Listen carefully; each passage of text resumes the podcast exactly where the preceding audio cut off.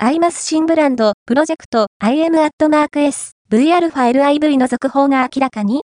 発表会が、2023年4月14日配信、バンダイナムコエンターテインメントは、2023年4月14日にプロジェクト IM@S VRLIV 発表会を開催することを発表した。この発表会では、昨年末に公開された新たなアイドルマスターシリーズのブランドである新規アイドルプロジェクト、プロジェクト、IM@S、VRLIV のコンテンツ概要やアイドル候補生の紹介など、最新情報が発表されるという。